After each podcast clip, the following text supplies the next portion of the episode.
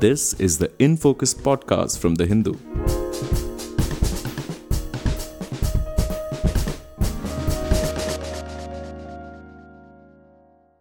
Welcome to the Hindus in Focus podcast. I'm Zubeda Hamid, your host for today. March 21st was Single Parents Day, commemorating mothers and fathers who parent alone. And while in India families are still widely seen as that of two biological parents and their children, this is rapidly changing. Families can come in all sorts of forms, from single parents to parents who are not married but live together, adoptive parents, step families, queer families, and more. However, while some laws and court judgments are clearing the path towards easier access to procedures and systems for non traditional families, there are still multiple hurdles faced by single parents and their children for even basic procedures such as school admissions and banking.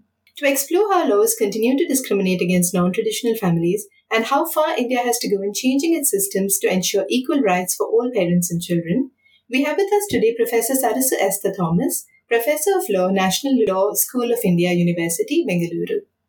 Welcome to the Hindus in Focus podcast, Dr. Sarasu Esther Thomas.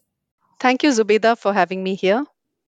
Professor, last year the Supreme Court had observed that atypical family units are equally deserving of protections and benefits under the law, just like traditional families. Is this a significant observation in the light of a growing number of single parent families, live in relationships, and queer relationships? Uh, yes, Zubeda. In Deepika Singh's case, that uh, is a case that you're talking about. Uh, it was a case of a composite family where there was a second wife who treated the stepchildren as her children and applied for childcare leave for them. And then, when she had a biological child, she was uh, denied maternity leave, saying that this is a third child and uh, therefore she cannot claim maternity leave. And uh, the court observed that um, the concept of a family, uh, both in law and society, which is that of you know a single unit that does not change with the father and the mother and the uh, children, uh, is an assumption which you know does not really uh, conform to uh, realities. And it mentioned actually many of the terms that you have used. It looked at uh, relationships that are unmarried partnerships or queer relationships, and so on. So, uh, in this case, too, they felt that the woman, keeping in mind her childcare role, uh, was taking care of her husband's uh, children, and therefore she should also be able to claim uh, maternity leave for her biological child. But whether this case is typical and whether it you know recognizes at a single brush stroke the rights of single parent families uh, live in relationships and queer relationships is another thing altogether. It does not. So speaking about that ma'am like you said there have been several court judgments that have been progressive and are making it easier to avail of documents like birth certificates etc but single parents still say that they face discrimination for things like school admissions bank loans and other procedures so, do we still have laws that discriminate against non traditional families? Are, are, most of our laws still geared around the regular traditional family setup of mother, father, kids? When we look at non traditional families, as you call them, the law does not really recognize many forms of non traditional families. And marriage equality is even now being litigated, as you know. Courts have made similar observations even in earlier cases, like you had the National Legal Services Authority case, the NALSA case in uh, 2014, which looked at uh, rights of transgenders. And it the court did say that this uh, binary of male and female uh, is not good and that laws should change and all laws relating to marriage divorce adoption inheritance and social welfare legislations must change but we know that these laws have not changed and uh, laws continue to discriminate and you know this looking at the family unit as a basic unit of society and looking at marriage as a means of creating that family unit is taken as a fact not just in Indian laws, uh, but also in other documents. And uh, early on, including in the International Covenant on Civil and Political Rights and the International Covenant on Economic, Social, and Cultural Rights, uh, we see that the family is often considered as the natural and uh, basic unit of society which is entitled to protection, and that this family is uh, created by marriage. So, though we do see that there are some court decisions which have made it uh, easier for single parents because of our larger bias towards recognizing families that are created through marriage, single children and single parents often suffer. In what areas does this usually manifest, ma'am? You mentioned inheritance for one and other legal ramifications. Where do we normally see that this discrimination applies? This could apply in many areas of uh, family law, for instance. So, in areas of guardianship, child custody, um, inheritance, and so on. Are there any cases uh, that have come up challenging this, ma'am? The as far as alternate families are concerned, we don't have many cases which have actually challenged it. But when we look at family law, many aspects of family law do recognize single parenthood. Like if you look at areas of guardianship and child custody, single parents often are guardians of their children uh, and they have the right to child custody. And other areas of law, such as maintenance law, we see that every child can claim maintenance from their parents, regardless of whether the child is legitimate or not. But succession law is more alarming because if the mother is an unwed mother, then a child cannot claim property from the father. And in some cases, the child may not even be considered as being related to the mother and may not be able to get property at all. Uh, these are not areas which have really been challenged uh, because, as I said, we are basing our understanding on rights and liabilities in a family to notions of legitimacy and two notions of valid marriages. Does this need changing, the notion of valid marriage and legitimacy? I believe so, but uh, that path is not going to be an easy one because most people consider rights stemming from a valid marriage. So, though you have some laws like the Domestic Violence Act, which recognize live in relationships, it's for a very limited purpose. It's for the purpose of addressing issues that are faced by violence. Otherwise, for most other areas, uh, we are still you know dependent on whether the couple is married or not or whether the child is um, legitimate or not for conferring rights this is interesting, Professor, because a 2019 20 report has indicated that the number of single mothers in India is rising. It said that 4.5% or approximately 13 million of all Indian households are run by single mothers. We know that this could be due to uh, widowhood, deaths, divorces, separation, etc. So, considering the fact that this seems to be a number that is rising due to various reasons, as you said, do we need a path forward where these current laws on, say, succession and inheritance do work towards change? Yes, certainly. There have always been single mothers. And as I mentioned earlier, single parents and their families, that is, the children, often face discrimination. When we look at lone mothers, which is a term that you and I believe the report also uses, uh, lone mothers are often described in relation to the men uh, they either married or did not marry. So we have widows and divorcees or unwed mothers. So when we are looking at these different uh, groups of women, their rights may be very different. So in the area of adoption, for instance, we see that you know adoption law allows individuals to uh, adopt. And in hindu adoption law there's a curious case of widow adoption where a doctrine called the doctrine of relation back was applied. And when a widow adopted she was earlier presumed to adopt not just to herself but also to her husband who may have died a long time ago. So today though the adoption law has changed and a widow adopts to herself today her child is considered to be related uh, not just to her, but also to her late husband's family, to her late husband's relatives. It's a strange regulation. correct, correct.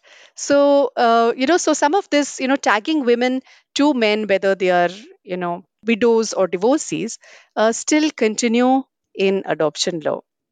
So, looking at adoption uh, law, like you pointed out, single people are allowed to adopt uh, under the current adoption regulations. But another act that was recently passed, which is the Surrogacy Regulation Act, says that, for instance, single women and single men, for that matter, cannot avail of surrogacy services. Is this again in a newly passed law that is seems to be going in a backward direction?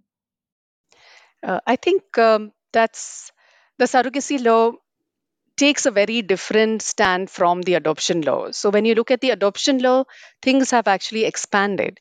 It is quite possible, if you look at the Central Adoption Resource Authority guidelines for in country relative adoption, and it's quite possible for step parent adoption, that is, for a stepmother or a stepfather to also adopt a child. Now, uh, adoption law now moves on the premise that parenthood and childhood has nothing to do with biology it is to do with a legal relationship which is also a social relationship. So it's better for the stepmother or stepfather to also be the mother or the father of the child. But when we look at the surrogacy act and the rules we see that it takes a very different stand. It seems to insist more upon the fact that the child the child born through a surrogacy is genetically related to the people who are applying for that surrogacy. So, this does place barriers which are unrealistic both upon couples as well as uh, single women who are um, opting for the procedure. So, many couples may actually prefer IVF for other procedures if they were able to have genetic children anyway. And for single women, this is even more complicated because, again, this you know single woman is tagged to a man so the only women who can apply are widows or divorcees and not other single women. Or even women in living relationships who don't choose to marry, correct? Yes, even in live in relationships who don't choose to marry. So when we look at this, we see that, you know, a woman can apply only when she's tied to a man. And couples can apply because they are a couple. Now, they also, this insistence on traditional surrogacy uh, or not allowing for traditional surrogacy, rather, uh, is unfortunate because traditional surrogacy is also better for the surrogate because it involves fewer medical procedures. So, insisting on a woman, a single woman, using her own genetic material would put a lot of barriers in the uh, path of a single woman who wants to apply for a surrogacy. So, overall, when it comes to the reproductive health and rights of single women, Professor, how are we placed? Well, we seem to be going back and forth, and we don't seem to be taking a stand as far as reproductive and sexual rights of single women are concerned. There was another case last year, which was X versus Principal Secretary, Health and Family Welfare Department, where uh, a single woman had sought an MTP, which uh, she wouldn't have been entitled to because she was uh, not married, she was not a widow, uh, she was not divorced. And the court actually recognized reproductive her reproductive and sexual rights in that case and allowed her to uh, avail of the procedure. So on the one hand, you have cases like X versus Principal Secretary, Health and Family Welfare department, which talk about recognizing reproductive and sexual rights of single women. And on the other, you have rules relating to surrogacy, which looks at an intending woman to be an Indian woman who was tagged to a man in one way or the other. So we don't seem to be having a clear uh, policy on how uh, we should approach this. But keeping in mind, you know, standards of dignity and autonomy and the constitutional rights that women have, I think we should not really uh, make a difference between a single woman and a woman who is uh, married or otherwise tagged to a man. The law seems to recognize that if you are single for certain reasons, such as widowhood or divorce, it is still acceptable rather than being single, say by choice or by any other reason, correct? Correct. It does.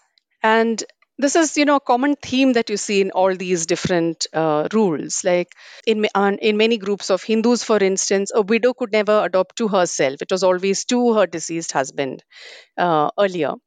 And we see that you know theme continuing in the in surrogacy uh, and in mtp so women are not seen as people who should you know have sexual intercourse outside the bounds of marriage or even have a child who is not tagged to a man.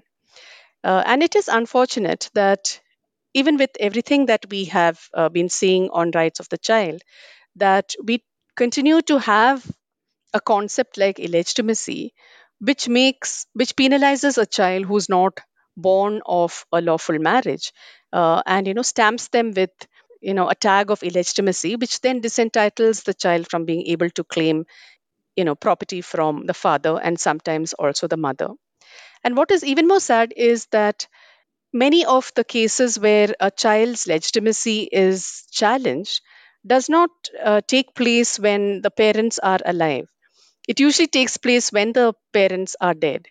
So, adoption, for instance, is often challenged after the adoptive parents die, and other relatives claim that, well, you know, you are not a properly adopted child. I'm also worried that this will also happen uh, in cases of surrogacy, where after many years, you know, relatives will say that this was not a properly done surrogacy under uh, these rules for these these uh, X Y Z reasons, and uh, therefore you do not have the right to claim uh, the property of your intended parents. So, you know, having these laws which narrow down children's choices or illegitimize children or don't recognize relationships is not just going to affect single women, but this is going to affect children. And we will know the impact of this not immediately, but maybe, you know, 20, 30, 40 years later. Going back to children's rights, ma'am, inheritance, uh, of course, is a major factor in, in these things. But are there also other things? For instance, we have so many laws that deal with, uh, you know, being able to be given a government government job uh, due to compassionate reasons. Uh, we have so many other solatiums being given in cases of death by the government. Are all of these also laws and social benefits that apply only to traditional family units? Yes, because many of them are also tagged to, you know, succession. So uh, let us say a person has a bank account and a nominee is mentioned in the bank account. The nominee has a right to receive the property, but it's the duty then of the nominee to give it to the legal heirs. So, who are these legal heirs? The legal heirs are created through valid marriages or valid adoptions or valid uh, surrogacies.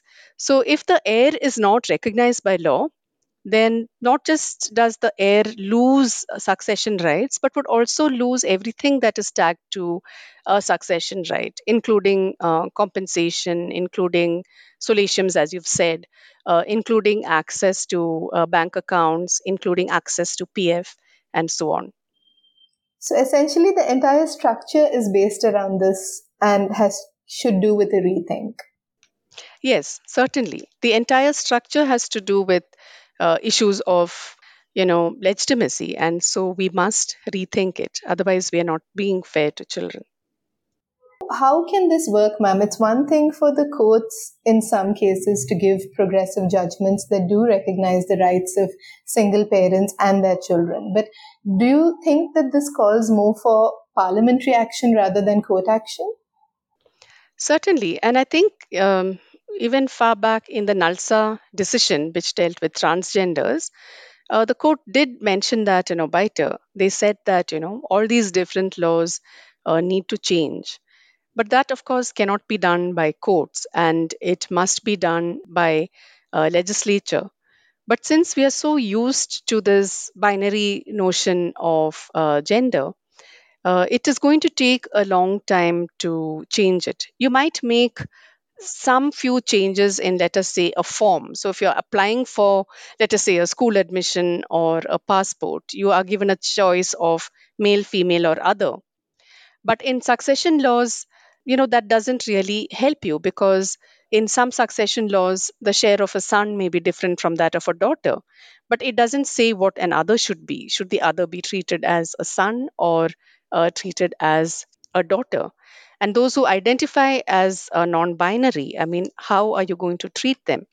Some laws, for instance, Hindu law, the sex of the person who is dying also makes a difference. So if a Hindu man dies, you have one set of heirs. If you have a Hindu woman who dies, you have another set of heirs. So, you know, what happens if a transgender dies? Who are the transgender's heirs? You know, there is no clarity in the law at all. That is very interesting, ma'am. So every law is basically, in that sense, uh, tricky in terms of anything that deals with families. Yes, family law is tricky because, like many other laws, it is uh, set in uh, this gender binary. But it has a very practical effect, unlike you know some other laws might have. But do you see progress in terms of at least the judgments that the both the higher and the lower courts are giving to recognize single pair families and non-traditional families such as live-in relationships? Yes, the courts, of course, as far as live in relationships are concerned, on domestic violence, certainly we have seen, you know, a lot of progress. But a lot of rights are set by legislations that the court cannot really change. And unless we find a way of recognizing these relationships and tagging them to uh, property rights or to other kinds of rights, it will be difficult for courts to make those, you know, to make the jump really. And, uh, you know, we are far from recognizing civil rights in relationships uh, that are queer relationships. We don't even recognize them as uh, a couple in law. So, though Section 377 of the IPC read, was read down and it is not criminalized anymore, that doesn't mean that any rights have been given to them, that we recognize them as a marital unit. So, if a queer couple wants to adopt a child, for instance, it can only be one of them adopting a child. The other partner will not be considered to be uh, a parent or even a step parent in law. And what about single women or single men who want to who operate families? Yes, single men and single women are allowed to adopt. And in that birth certificate, they would just be there would just be this one name. X has uh, is the mother or the father of Y, and uh, that does not create any difficulties. Then you are a single uh, parent of that child. So adoption actually allows for a legal relationship between a parent and a child and adoption allows for rights between a parent and a child, and that is possible for a single woman or for a single man, but not for a queer couple or for a man and woman who decide not to marry and remain in a live in relationship. Even for them, you know, they can't adopt a child. Right. So, so many permutations and combinations when it comes to recognizing families that are non traditional. Yes. So we are very, very far away from recognizing families that are non traditional. Although we do have historical sources which show that at different points of time, there were different non traditional families that were recognized. For instance, you had concubines whose children were recognized and maintained by people. You had, um, you know, customary practices uh, or matrilineal systems where you know women's children were considered part of their family and the issue of illegitimacy never came in.